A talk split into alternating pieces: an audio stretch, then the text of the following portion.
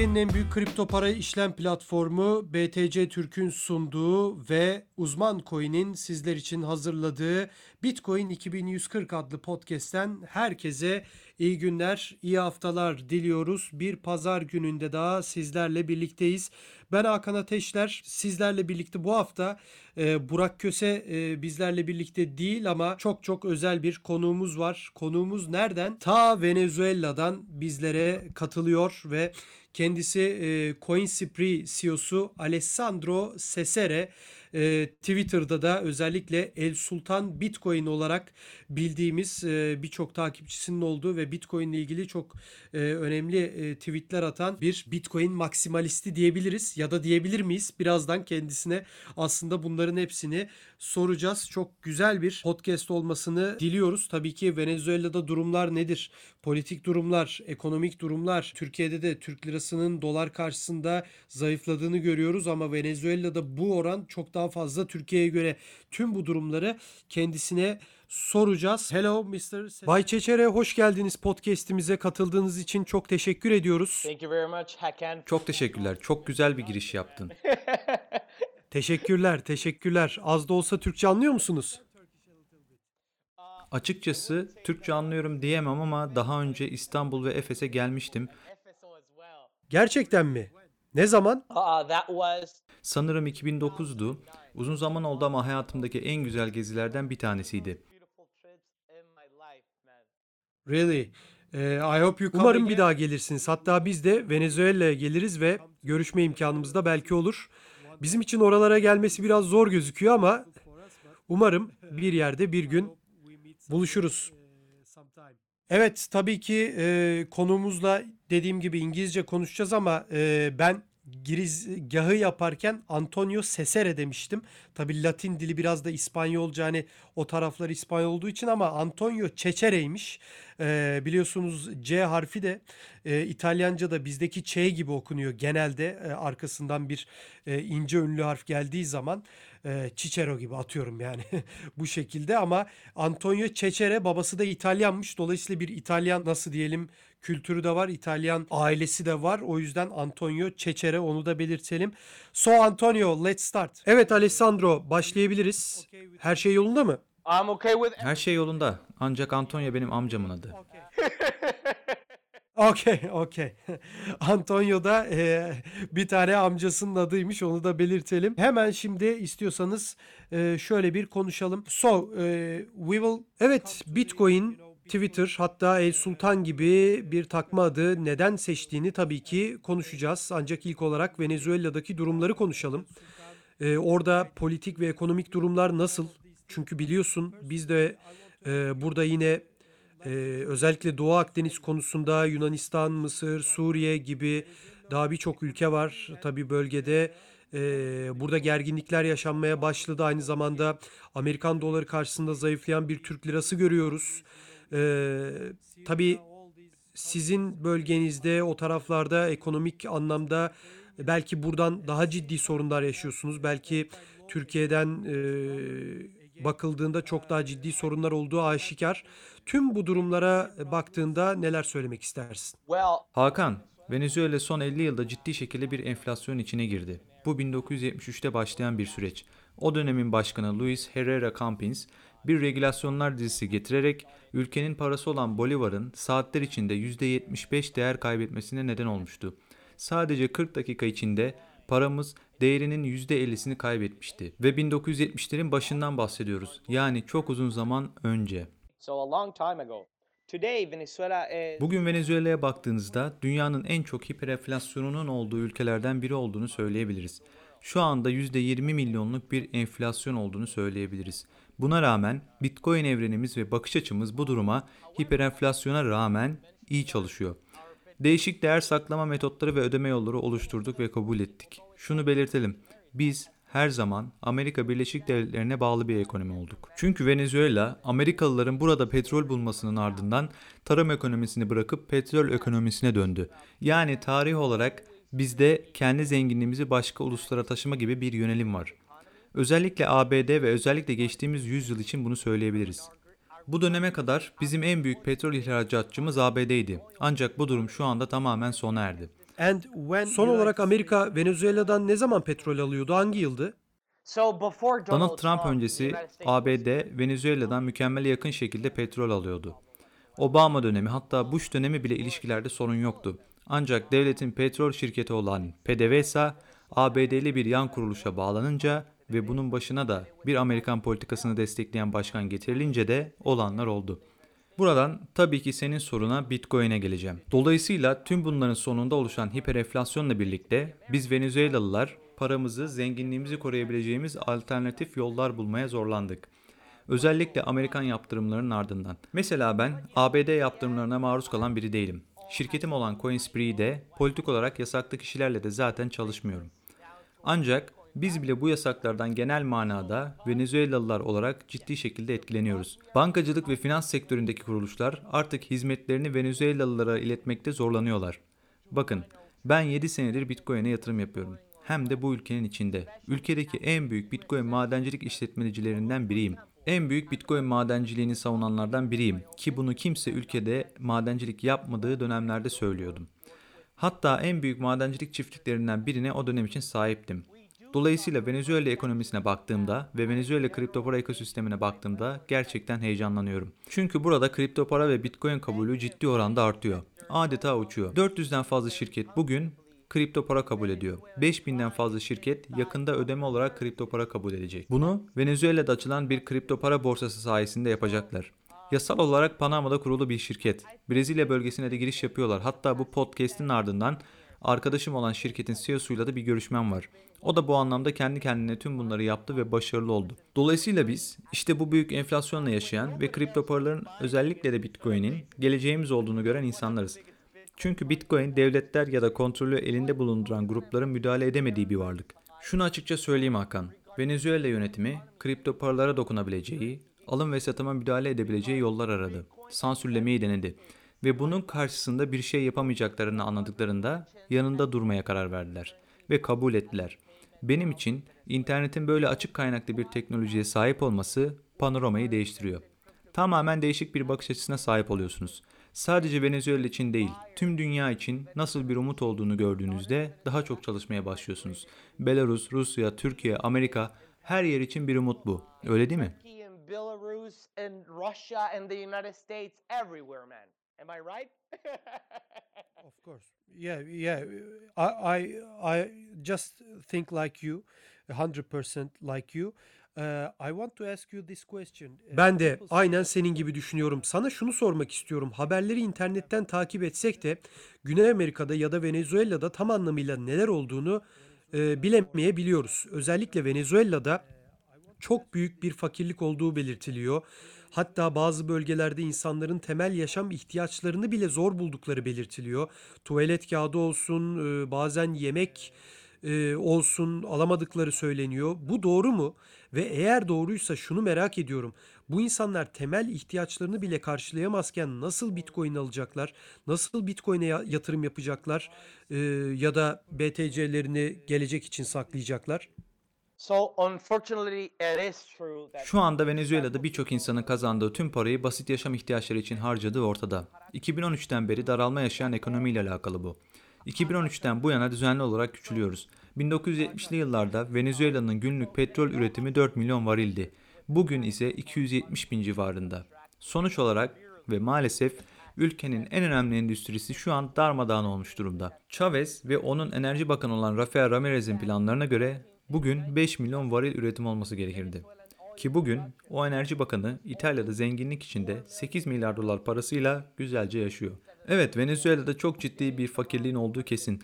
Bazen suya bile ulaşamayan insanların olduğu bölgeler var. Sağlık sektörü çok küçülmüş durumda. Diğer sektörler de öyle. Bana yemek, tuvalet kağıdı bulup bulamadıklarını sormuştun. Bak, ben başkentte yaşıyorum. Bazen burada bile durumlar çılgınca değişebiliyor. Bu bölgenin dışına çıktığın zaman ise elektriğin bile olmadığı bölgeler var. Elektrik diyorum. Bana bu insanların nasıl Bitcoin'e yatırım yapacaklarını ya da Bitcoin biriktireceklerini sordun. Evet, bu inanılmaz derecede zor. Bugün eğer pasaportunuz yoksa uluslararası bir borsada hesap bile açamazsınız. Bir uluslararası banka hesabınız da yoksa para transferi yapmanız da imkansız olur. Euro, dolar fark etmez ve bunları Bitcoin'e çeviremezsiniz. Ülkede şu anda Bolivar'la Bitcoin alınabilecek ve en çok kullanılan borsa Local Bitcoins. Yıllık 400 milyon dolarlık hacimleri var. Bu çok büyük bir rakam ve merkeziyetsiz bir hacim diyebiliriz. Çünkü bu hacim gerçekten peer to peer dedikleri, gerçekten kişiden kişiye oluşan hacim. Borsanın hacmi değil. So so you want to say that yani şunu mu söylemek istiyorsun? İnsanlar temel ihtiyaçlarına ulaşamasalar bile çok fazla paraları olmasa bile ellerinde ne var ne yok bunu Bitcoin'e mi çeviriyor, çeviriyorlar Venezuela'da? But people that are are poor don't Çok have ciddi fakirliği yaşayan kitlenin Bitcoin alması gerçekten zor. Hatta imkansız. Açıkçası ben daha önce burada favelalarda yaşayan çocuklar ya da gençlere nasıl Bitcoin'i anlatabiliriz diye düşünmüştüm. Ancak geçen sene Aralık ayında ülkedeki regülasyonlar sayesinde kripto bankacılık sektörü oluştu. Bununla birlikte her bankacılık kuruluşu, fintech ya da Venezuela'daki finans sektöründeki şirketler her kripto para işleminde %4 komisyon alabilecekler. Peki bu ne demek? Ülkedeki her banka kripto parayı müşterileri adına saklayabilecek. Müşteri Bitcoin kullanabilecek, hatta başkasına gönderebilecek vesaire. Ve şu an Venezuela'da bankalar, finans kurumları için Bitcoin saklama hizmeti verebilecek tek bir şirket var, o da Coinspree. Ben de şu anda kurumlar için saklama hizmeti veren tek şirketin CEO'su durumundayım. Bu piyasa şu anda çok küçük ama genişleyeceğine ciddi şekilde inanıyorum. Bu arada regülasyonların da bankacılık ve finans sektörünü de adeta öldürdüğünü söylemem gerek. Çok küçük bir kısım kaldı ve buradaki iflas durumu da çok net. Elinde 200 milyon doları olan bir Amerikalı tüm Venezuela finans ve bankacılık sektörünü satın alabilir. Yani burada geçiş kripto bankalarına olmalı, bankalara değil. Hepsi %100 şekilde tamamen Bitcoin yoluna girmeliler. Ben de onlara her türlü yardımcı olabilirim. Coinspree'nin müşterileri genelde İsviçre ve Estonya'dan. Dünyanın bu tarafından bile değiller. Pandemi sayesinde belki de herkes artık dünyanın gitmesi gereken yolu gördü. Devrim sayılabilecek bu teknolojiyi artık kabul etmeleri gerektiğini anladılar. Şunu da söylemek lazım. Bir kurumun başında bulunan 65 yaşındaki bir adama da neden benim ürünlerimi almak zorunda olduğunu anlatmak da çok zor. Yes, yes. So aslında ben bunu sormak istemiştim ama sen zaten soruyu cevapladın. Regülasyonların ülkede ne durumda olduğunu merak ediyoruz. Çünkü Maduro gerçekten ülkede e, gücü ciddi şekilde elinde tutan bir başkan konumunda. Ya da öyle mi diye sormalıyım. Belki dışarıdan biz bunu böyle görüyoruz ama içerideki dengeler, dinamikler e, çok daha e, farklı olabilir. Ama eğer Maduro bu tür varlıklara izin vermezse mesela e, tabii ki petro dışındaki paraları, bitcoin'i ya da e, diğer kripto paraları yasaklarsa ne olur diye sormak istiyorum. Ama e, zor gözüküyor. Hatta yani bitcoin'i yasaklaması imkansıza yakın bir durum herhalde değil mi? It's impossible because he would literally Bu imkansız. Çünkü gerçekten tüm Venezuela'daki interneti kesmen lazım. Burada da zaten Putin'in Rusya'da kurduğu gibi paralel bir intranet sistemi de yok. Senin de aslında Petro'yu sorman bana ilginç geldi. Çünkü benim Bitcoin için serbest piyasa dediğim şeyi konuşmamız için bunu konuşmamız lazım. Burada Petro'nun tanıtımından önce insanlar kripto paranın ne anlama geldiğini bile bilmiyorlardı. En azından şu anda bunun bir bölümünü anlıyorlar. Çünkü devlet bunu tanıttı ve insanlar da öğrendi. Ana yollarda artık kripto para borsalarının reklamlarını görüyorsunuz. Dijital ödemeler konusunda Venezuela hükümeti belirli adımlar attı. Devlet bu teknolojiyi sadece kullanmıyor, aynı zamanda yaymaya da çalışıyor. So for mesela El Petro için konuşalım. Evet, bir dijital para, evet, regüle bir para. Örnek olarak şunu sormak istiyorum. Ben e, geliri az olan ya da orta sınıf bir Venezuelalıyım diyelim. Neden petro alayım? Mantıksız değil mi? Bir ay sonra, iki ay sonra ya da bir yıl sonra e, mutlaka ama mutlaka değeri azalacak, devalüe olacak. Özellikle Venezuela gibi bir ülkede Bitcoin almak e, çok daha mantıklı değil mi? So this will also sound very interesting. Bu da çok ilginç gelecek sana ve gerçekten çok güzel bir soru sordun. Bizim burada Sistema Patria dediğimiz ve vatansever sistem diye çevrilebilecek bir sistemimiz var. Bu ulusal bir platform. Devlet tarafından destekleniyor. Hamile kadınlar olsun ya da çocuğuna belirli şartları sağlayamayan anneler olsun bunlara destek veren bir sistem. Venezuela vatandaşlarına bu sistem aracılığıyla destek ödemeleri yapılıyor. 5 milyon kayıtlı kullanıcısı var ve sistem ihtiyacı olanlara Petro'da gönderiyor. Sonuç olarak sen bu sisteme kayıtlıysan zaten bir miktar petro almış olman gerekir. Tabii o petroları harcaman için de devlet destekli borsa ya da şirketleri kullanman gerek. Başka çaren yok. Yani bir geliştirici çıkıp da ben petro kabul eden bir uygulama geliştireceğim diyemez. Onun için bir uygulamayı indirip Bitcoin ya da Litecoin ya da Dash veya Monero kullanmak çok daha kolay olacaktır. Gerçek bu. Petro'nun zaten açık kaynak sistemi yok. Venezuelalı bir geliştiricinin kodun bir bölümünü alıp kullanıcı dostu bir cüzdan geliştirmesi bile imkansız. Bugün bir benzinciye gittiğiniz zaman Petro ile benzin alabilirsiniz. Varil başına 60 dolara denk gelen bir uygulama var. Tabii ki burada fiyatların OPEC'in belirlediği fiyatlar olması şart. Bu da yaklaşık 40-42 dolar civarında. Ama devlet petro ödemesiyle bunu 60 dolar seviyesinde senden alıyor. Bunun neden olduğunu da soracak olursan şöyle cevap vereyim. Biz Chavez döneminden beri hep devlet destekli para politikası izledik. Daha sonra ise dolar karşısında paranın değerinin azalmasıyla ki şu anda zannediyorum Türkiye'de de benzer bir durum söz konusu. insanlar yerel para birimini dolar ya da avroya çevirmeye başladılar. Ülkenin gücünü ve zenginliğini başka ülkelere ve ekonomilere taşımaya başladılar. Devlet buna tercihli dolar sistemiyle karşılık verdi. Senin ithal mal getirebilmen için, başka ülkelerde harcayabilmen için oranı belli olan dolar sistemini hayata geçirdi. Dolayısıyla şimdi tüm diğer sistemler gitti, El Petro kaldı. Dolayısıyla burada tercih sistemi mevcut ve El Petro'nun dolar karşılığı için bir oran tercihi var. Sonuç olarak yargı katında en rahat iş yapabileceğin para birimi Petro oluyor. Ancak sistemin iyi şekilde çalışabilmesi çok fazla zaman alacak. Çünkü Petro'nun arkasındaki teknolojinin büyük eksiklikleri var. Ee, what do you think 5 yıl sonra, 10 yıl sonra dünyada Bitcoin kullanan insanların sayısı 100 milyonlara ulaştığı zaman sence bu durum Maduro ya da o gün devletin başında kim varsa onlar için bir tehdit olabilir mi? I think it's actually going to be Bence bu onlar için pozitif bir durum olacak. Çünkü biz Chavez döneminden beri kendimizi Amerikan ekonomisi bağımlılığından kurtarmaya çalışıyoruz. Aslında bu bir dezavantaj da yaratıyor bizim için. Çünkü Venezuela aynı anda hem ABD hem Avrupa hatta Panama kanalına bile direkt denizden ulaşma şansı olan Güney Amerika'daki tek ülke. Kolombiya'nın bile bizdeki coğrafi avantajı yok. Ve Bitcoin'e de gelecek olursak Bitcoin şu anda Venezuela'da zaten kullanılan bir para birimi. Hatta Venezuela bu açıdan Bitcoin cenneti bile diyebiliriz. Siz Venezuela içinde bir Bitcoin işlemi gerçekleştirdiğinizde vergi ödemezsiniz. Bu açıdan baktığınızda İsviçre banka sistemine benziyor. Ama tabii bizim İsviçre banka sistemi gibi ünlü bir sistemimiz de yok değil mi? Biz kendimize yenisini yaratmak zorundayız. Ve ben ülkemdeki birçok bankacılık ve finans kurumuyla iletişimde olduğum için şunu çok iyi anlıyorum ki Bitcoin bizim için umut ve gidilebilecek en iyi yol. Bu yüzden zaten Maduro rejimi regülasyonlar konusunda kripto para karşıtı bir politika izlemedi. Burada ulusal bir finansal regülatörümüz var. Adı Sunakrip. Ulusal Kripto Para Gözetim Sistemi. Yani Venezuela içinde kripto parayla ilgili bir iş yapmak, bir yatırım yapmak istediğinizde bunun bir gözlemcisi olduğunu söylemem gerek. Burada şunu söylemem lazım. Dünya gerçekten çok ikiyüzlü. Dünya hükümetler ve devletler tarafından kontrol ediliyor ve sansürleniyor. Venezuela'nın ABD yasaklarına tabi olduğunu biliyoruz. Maduro rejiminin Venezuela devletinin geçmişte ABD'ye taşıdığı varlıklarına ulaşması yasak ve Maduro İran'a petrolü benzine dönüştürmesi için külçe altında ödeme yapıyor. Yani biz İran'dan kısaca benzin alıyoruz ve bu yüzden de ABD yaptırımlarına maruz kalıyoruz. Geçmişte bunu ABD ile yapıyorduk, artık yapmıyoruz. Sonuçta biz yasaklara maruz kaldık. İran da öyle. İran'dan altın karşılığında benzin alıyoruz.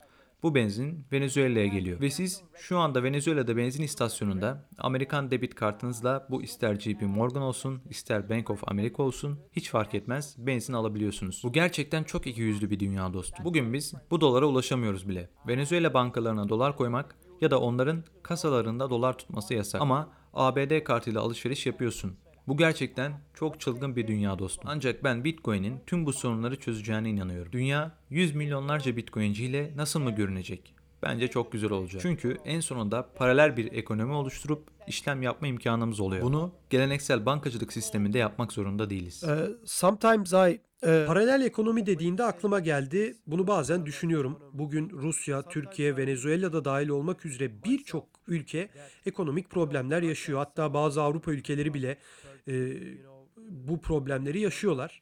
Mesela Putin'den bahsedelim. Hatta e, Tayyip Erdoğan, Maduro hiç hiç fark etmez kim olduğu. Yani sevin sevmeyin bu da fark etmez ama bizim burada konuştuklarımızı, düşündüklerimizi onların da düşünmemeleri imkansız gibi geliyor bana. Yani etrafında hepsinin danışmanları var, birçok akıllı e, insan var. Mutlaka kripto paralarla ilgili onlara bilgi veriyorlardır. Örnek olarak ben Putin'in yerinde olsam Bitcoin alırdım. 2 yıl sonra, 5 yıl sonra Bitcoin sıfıra bile gitse sen koskoca Rusyasın. sana bir şey olmaz ama yukarı doğru giderse elde edeceğin kar çok fazla olacak. Sence devletler Bitcoin alıyor mu? Bir yerde saklıyorlar mı? Totally. I mean, Tamamen, tamamen böyle düşünüyorum. Özellikle Türkiye, Venezuela, Rusya gibi ülkeler arasındaki elektrik de çok iyi. But I talk about the s- state mind. Ancak kişisel alımdan bahsetmiyorum. Devlet mantığından bahsediyorum. Anlatabildim değil mi? yeah, yeah, yeah. Evet evet anlıyorum. Bence de devlet seviyesinde ülkeler Bitcoin alıyor ve tutuyor. Bak, Venezuela Merkez Bankası şu anda dev bir Bitcoin ve Ethereum yığınağı yaptı ve son dönemde kendi saklama metotlarını nasıl geliştirebilecekleri konusunda araştırmalar yapıyorlar. Üçüncü bir şahıs ya da kuruma bağlı kalmadan kendi sistemlerini nasıl yapabileceklerini araştırıyorlar. Ben Rusya'nın da aynı şekilde olduğunu düşünüyorum. Onlar da kesinlikle Bitcoin alıyorlar. If if so if if mesela burada altın gibi düşünmek lazım. Türkiye'de son dönemlerde en çok altın alan ülkelerden biriydi. Ee, burada bu kadar fazla devletlerin alacağı kadar Bitcoin alınsaydı fiyat bugün olduğundan çok daha yukarıda olmaz mıydı peki? Not necessarily, and I'll tell you why. Because Aslında fiyat artmak zorunda değil. Çünkü tüm alım satımlar her zaman borsalar vasıtasıyla olmuyor.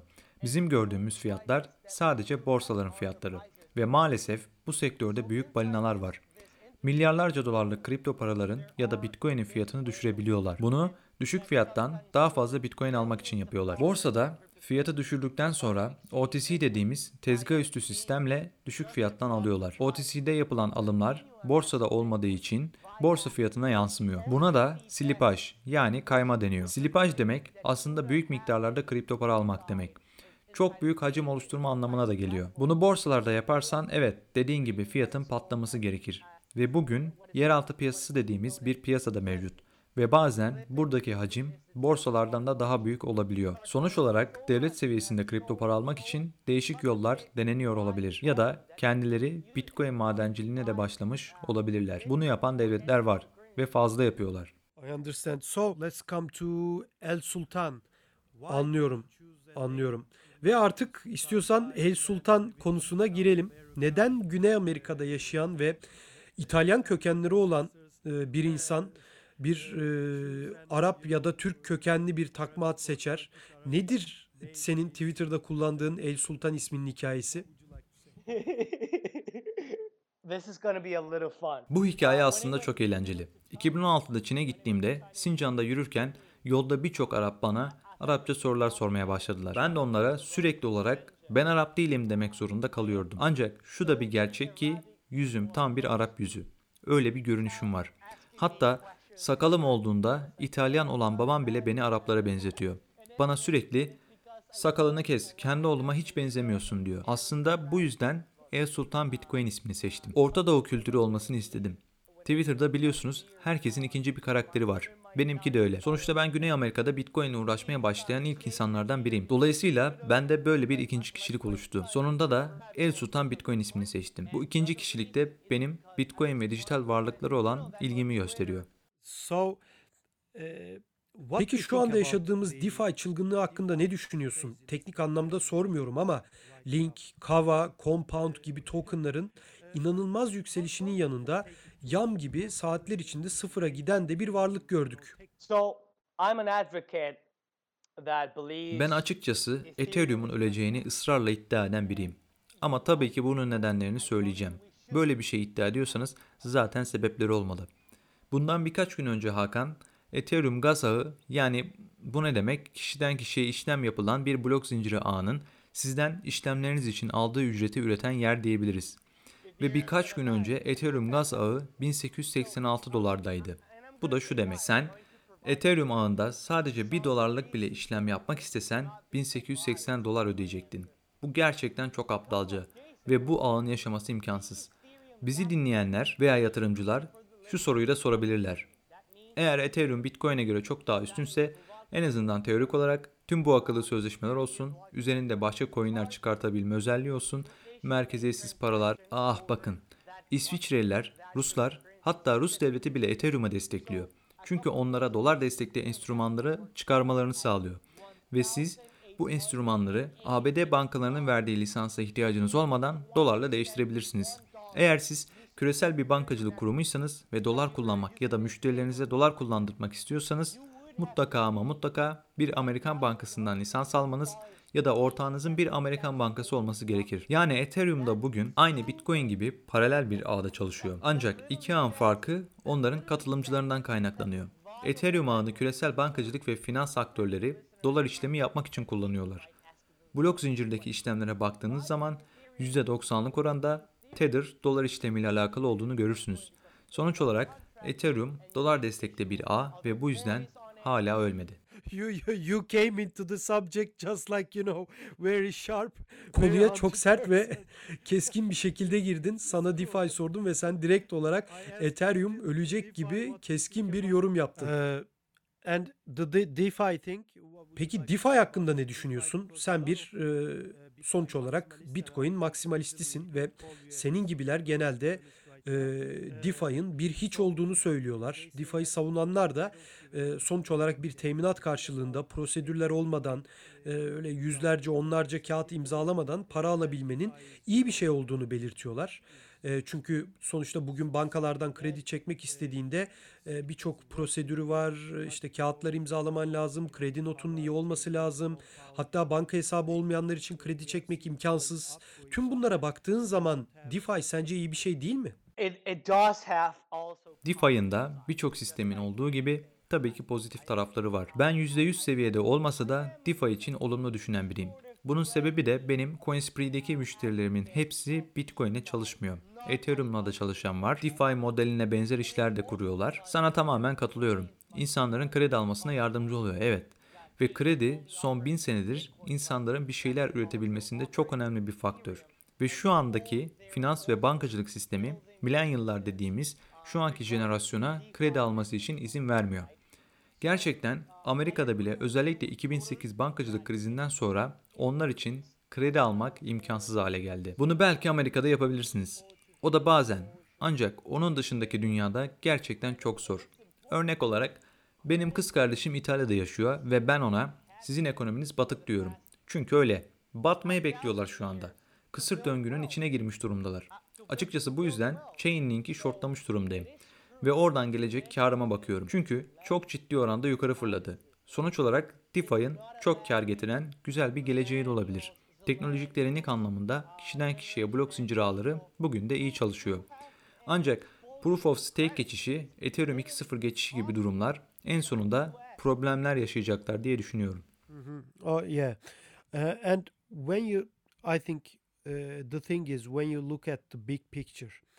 Ben de senin gibi düşünüyorum ve bence tek ihtiyacımız olan Bitcoin. Evet, DeFi'nin insanlara yardımcı olan birçok özelliği olabilir. Altcoin'ler için de aynı şey geçerli. Ama büyük resme baktığınızda Bitcoin'in herkesin ihtiyacı olan ana varlık olduğunu görüyorsunuz. Ben açıkçası bu şekilde düşünüyorum. correct, man. We only need need Bitcoin. I agree with you. And Aynen. Tamamen doğru dostum. Bizim ihtiyacımız olan tek şey Bitcoin. Sana katılıyorum. Ve tüm bu hikayenin başlangıcı Bitcoin oldu. Ve hala çoğu kişide Bitcoin yok. Ethereum'a bak. Ethereum İsviçre merkezli bir vakıf. Ben 2017'de Vitalik Buterin'le İsviçre'de Zug kentindeki dairesinde bir araya geldiğimde yanında sadece iki geliştirici vardı. Ve işte geldiğimiz nokta Alessandro. Dünyayı değiştireceğiz diyordu. Merkeziyetsiz finans, bankacılıktan bahsediyordu. Ve Ethereum o zaman 4 dolardan işlem görüyordu. Dolandırıcılar her zaman vardır dostum. Dolandırıcılar her zaman vardır. Uh, and so, uh, do you trade Bitcoin? Do you, you know? uh, Peki sen trade yapıyor musun? Bitcoin için örnek olarak. Çünkü bu sonuçta psikolojik bir oyun. Biz hepimiz seviyesi değişse de neredeyse e, Bitcoin maksimalistiyiz. Yani belki sen %100 oranında bir maksimalistsin. Ben %80, %70 ama e, mesela ben yarın sabah Bitcoin 20 bin dolar olduğunu görsem Bitcoin'in açıkçası satarım. Belki de bu insanın doğasında olan bir dürtü. Bitcoin artsa da düşse de tutabilmek, işlem yapmadan durabilmek e, çok zor. Hiç kolay değil. not actively, not actively, but I Çok aktif olarak değil ama belirli dönemlerde trade yapıyorum evet. Bugün tüm bunlar bana normal geliyor. Çünkü zaten benim psikolojim Bitcoin'in 200 dolardan 20 bin dolara gittiğini gördüğünde patladı diyebilirim. Hatta 20 dolar diyebilirim. Çünkü Bitcoin'i ilk gördüğüm zaman 20 dolardı ve 20 bin dolardan 3 bin dolara düştüğünde de ben hiçbir zaman hiçbir şekilde satmadım. Çünkü özellikle kendim için bir şeyler geliştirmenin peşindeydim. Kişiliğimi ve Bitcoin hakkında olumlu düşünerek psikolojimi sağlam tutmanın peşindeydim. Olabildiğince trade yapmamaya çalışıyordum. Sorry, I, I, I sen 200 dolarken toplamaya başladın Bitcoin'i ve 20 bin dolar olduğunda da satmadın mı? Doğru mu anlıyorum? Correct. So uh, to me, that was Doğru. Bu bana bir hayat tecrübesi gibiydi. Çünkü 200'den 20 bine gidişini gördüm. Bu tarihi bir hareketti. Bence önümüzde 150 yılda yeni bir Bitcoin olmayacak. Benim bakış açım bu. Ben şu şekilde düşünüyorum. Tamam, bu coin ileride 100 bin dolar ya da 1 milyon dolara gidebilir. Dolayısıyla ona göre davranmam ve psikolojimi ona göre ayarlamam lazım. Ayrıca sadece benim için değil, ailem için de bu böyle. Çünkü ben onların da bu zamana kadar biriktirdikleri varlıklarını Bitcoin'e yatırdım. Büyük bir Bitcoin savunucusuyum dostum. Çok güçlü bir psikoloji yaratmak istedim kendim için. Hem trade, hem hodl, hem de düşünce açısından. Ve bu gerçekten kolay değil. Ben finansal piyasalar içinde de 6 yıl kadar çalıştım. Ve Bitcoin almadan önce de Wall Street'te hisse senetleri alıyordum. Wall Street insanları için de Bitcoin'e yatırım yapmak gerçekten kolay değil. Çünkü Bitcoin çok volatil ve bu insanlar buna alışık değiller. Onlar için yatırımın zorluğunu çok iyi anlıyorum. Yani bu adamlar benim 100 bin dolarım var hadi Bitcoin alalım diyemezler. Bu çok zor. Gerçekten zor. şunu söyleyebilirim ki Hakan, bu kişiler çok geç kalacaklar oyuna. Örnek olarak diyelim ki yakın evlerden birinde parti var ve benim bundan haberim yoktu. Daha sonra ise oradan güzel bir müzik geliyor, herkes eğleniyor ve ben de oraya gitmek, o evin içinde olmak istiyorum. Ama artık çok geç çünkü parti bitmek üzere. Söylemek istediğim bu. Sadece 21 milyon coin var. Sayı önemli evet ama sürekli trade yapmıyorum. Bu çok sağlıklı değil. Çünkü piyasa çok volatil. Ama tabii ki destek ve direnç noktalarını biliyorum. Kendi araştırmamı ve analizimi yapıyorum. Bunu da belirteyim. Uh, I'm sure people who are listening to us right now, uh, especially Şundan da eminim ki bizi dinleyen özellikle Türkler şunu soruyordur. Ee, Bitcoin 20 bin dolar olduğu zaman profesyonel bir trader ya da senin gibi bir ekonomist e, 20 bin dolar seviyesinden sonra biraz artsa dahi atıyorum yani 21 bin 22 bin dolar olabilir ama bunun illaki bir düşüş yaşayacağını ve düşükten alıp Bitcoin sayısını arttırmak için bir fırsat geleceğini e, senin gibi bir Bitcoin maksimalisti bile bunu düşünür. Burada satmak sence daha mantıklı olmaz no, mıydı? don't worry. So I like the approach of Benjamin Graham, Warren Buffett's. Uh, Açıkçası Warren Buffett'ın hocası olan Benjamin Graham'ın Akıllı Yatırımcı kitabındaki yaklaşımını sevdim.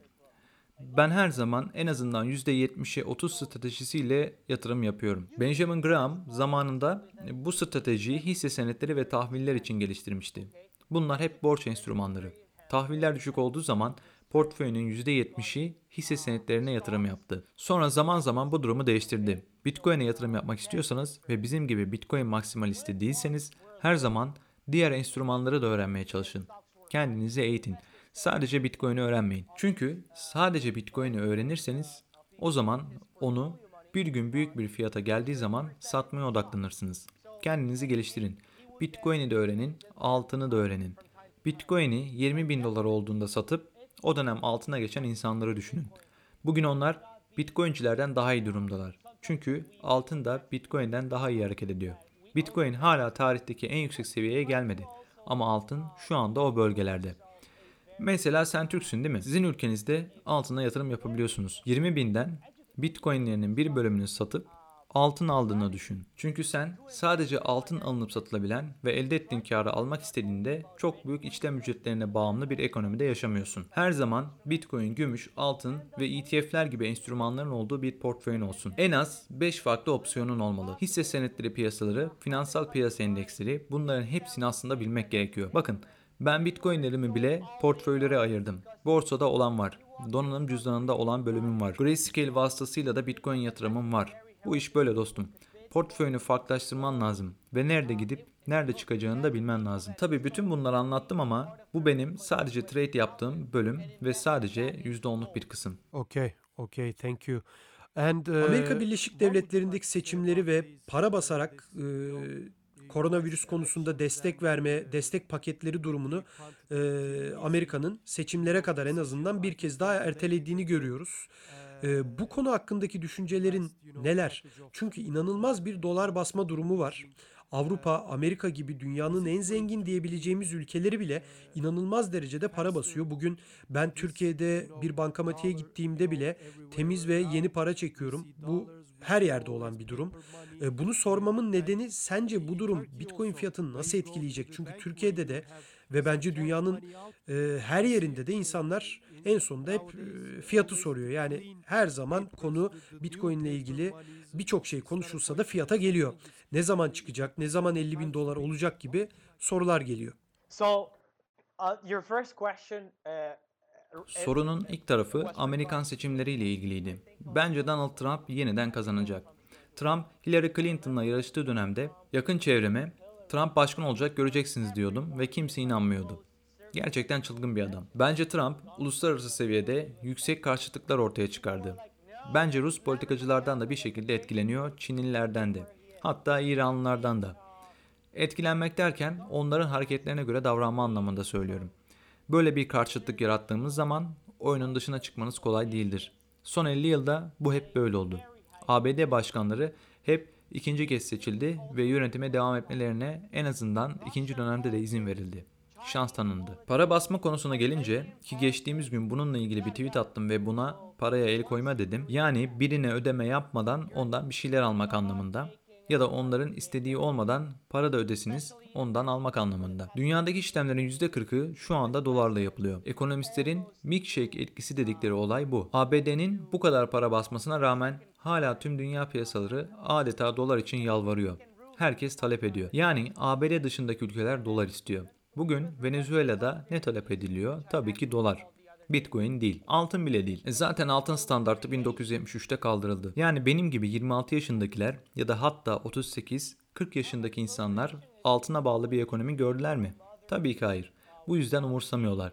Bu yüzden altında bir değer görmüyorlar. Çünkü e, süpermarkete gidip de altın verip bir paket çikolata nasıl alacağım? Bu imkansız. Peki hiçbir altın parçası verip de marketten bir şey alma ihtimalim olacak mı? Muhtemelen hayır. Yani altın ve gümüşü muhtemelen yatırım olsun diye saklayacağız. Hayatımız boyunca bu böyle olacak. Küresel para basma konusuna gelince bu çok organize bir yaklaşım. Tüm dünyada, Japonya'da, ABD'de devam ediyor. Finansal piyasalar tamamen çökmüş hatta erimiş durumda. Bir dönem ABD para basmayı bırakmıştı. Ancak şu anda Powell'la yeniden başladılar. Zaten bu şekilde koordineli bir şekilde yapılmasaydı finansal piyasalar çoktan çökmüştü. Bence bu devam edecek. Bu acımasız bir döngü. Avrupa'da, Asya'da ve ABD'de enflasyon devam edecek. Sistem kendini beslemeye devam edecek. Çünkü başka gelir kaynağı yok. Ve tarihteki tüm enflasyonlara baktığınız zaman tümünün devlet müdahalesiyle gerçekleştiğini göreceksiniz. Bu müdahale yakın zamanda da sona ermeyecek ve maalesef Bitcoin almayan insanlar Bitcoin en yüksek seviyesine ulaşıncaya kadar çok fazla almayacaklar. Ancak en yüksek seviyesine ulaşınca da bu kez değerlendiğini görüp almaya başlayacaklar. Çünkü ekonomik anlamda eğitimli değilsen bu genelde böyle olur. Ne yapman lazım? 3000, 4000 ya da 5000 dolarken alman lazım. E Bitcoin en yüksek seviyesine çıktığında almaman lazım değil mi? Hatta şimdi bile. 10 bin dolarken bile almamalısın. Yükseldiğinde karın ne olabilir ki? 12 bin dolarda alıyorsun. Bir de 19 bin dolar olduğunda insanların nasıl alacağını düşün. Of course, of course. Uh, the, first time I bought Bitcoin, it was uh, 19,000. Açıkçası ben ilk aldığımda 19 bin dolardı ve ben ve Burak o zaman bir gazetede, spor gazetesinde çalışıyorduk ve o zaman gazetedeki herkes merak içindeydi ve sürekli hani bir e, varlık e, sadece bir tanesi nasıl 19 bin dolar olur e, diye birçok soru geliyordu. Herkes araştırıyordu. E, tabii ki 19 bin dolardan alınca biraz parada kaybettim ama e, çok fazla da trade yapmadım. E, bazen şu anda trade yapmaya çalışıyorum. Ee, ama yine o dönemden çok da fazla değil. Yani fırsat gelirse satıyorum ama çok küçük fırsatlar olduğunda da bunları değerlendirmek gibi bir derdim de yok. Yani yaptığım trade sayısı e, yani toplam bu işle ilgilendiğim e, duyduğum ilginin yüzde bir ya da yüzde ikisidir. O da bazen yapıyorum. Ee, sonra ben de okudum tabii bazı şeyleri takip ettim. Ee, yabancı basınlara, yabancı kaynaklara bakıyorsun, yabancı medya kuruluşlarına bakıyorsun. Bitcoin'in mantığını daha iyi anladım ve politikamı da o şekilde belirledim. Alessandro bize zaman ayırdığın için çok teşekkür ederiz. Sana son olarak Bitcoin dışında da aslında bir soru sormak istiyorum. Birkaç yıl e, önce bir belgeselde izlemiştim. Zannediyorum bir Türktü belgeseldeki kişi. Tam hatırlamıyorum ama e, büyük ihtimalle bir Türktü.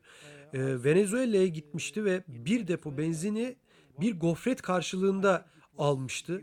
Bu bir efsane mi? Yoksa gerçek mi? Yani Venezuela'da bir çikolata ya da gofret karşılığında arabanın deposunu tamamen doldurabiliyor musun? Venezuela had the cheapest oil in the world. and Venezuela dünyadaki en ucuz benzine sahipti. Bir depo için bir sentten fazla para ödememiştim. Really? One cent. Bir sent mi? Bu gerçek mi? Yes, really. Hem pandemi hem ülkenin durumu ve ABD yaptırımları yüzünden şimdi tabii ki o döneme göre çok daha pahalı.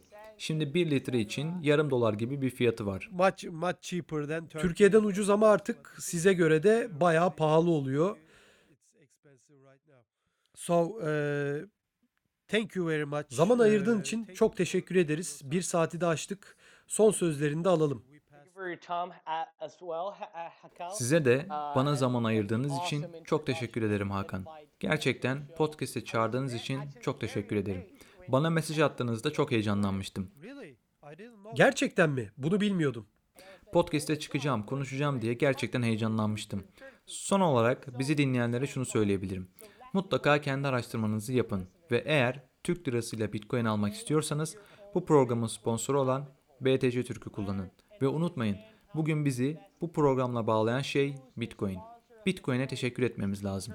Bugün internetin içinde bilgiye ulaşmamızı sağlayan yeni sistem aslında Bitcoin'dir. Onu öğrenin. Bugün birçok saygın insan bu yeni bilgiyi ve bakış açısını paylaşıyor. Son olarak hayatta nasıl mutluluğu bulduğunuzu anlamalısınız. Eğer hayatınıza paylaşımcı bir yaklaşımla bakarsanız mutlu olursunuz ve o zaman nasıl paylaşmamız gerektiğini öğreniriz ve anlarız. Kesinlikle Bitcoin finans ve bankacılık sistemini değiştirecek. Ama bunun da ötesine gidecek ve bizim iş yapış biçimimizi de değiştirecek. Paramızı, zenginliğimizi ve zamanımızı korumayı bize gösterecek. Çünkü hepimiz zamanımızı işimize yatırım olarak koyuyoruz. Devlet paramızı değersizleştirdikçe aslında karşılığında para aldığımız zamanımız da değersizleşiyor. Çok teşekkürler. Beni Twitter'da El Sultan Bitcoin ismiyle takip edebilirsiniz. Aynı isimlerle Instagram ve Telegram'da da varım. Bana kişisel olarak Bitcoin ile ilgili sorular da sorabilirsiniz. Bugün Venezuela'da birçok Türk iş adamı da var. Mükemmel yemekler yapan Türk restoranları var. Aslında çok güzel bir hayat yaşayan multimilyoner Türk iş adamları da burada mevcut. Bugün Venezuela'ya geldiğinizde kalacak bir yeriniz var. Çok teşekkürler. En kısa sürede görüşmek üzere Hakan. Thank you very much to the listeners. I hope to see you soon, Hakal. Katıldığın için tekrardan çok teşekkürler. Görüşmek dileğiyle. Evet, e, bu hafta bir e, Bitcoin 2140 podcast'inin daha sonuna geldik. BTC Türk'ün Türkiye'nin en büyük kripto işlem platformu BTC Türk'ün sunduğu ve uzman coin'in sizler için hazırladığı Bitcoin 2140 podcast'inde gelecek haftada görüşmek dileğiyle herkese iyi haftalar, hoşçakalın.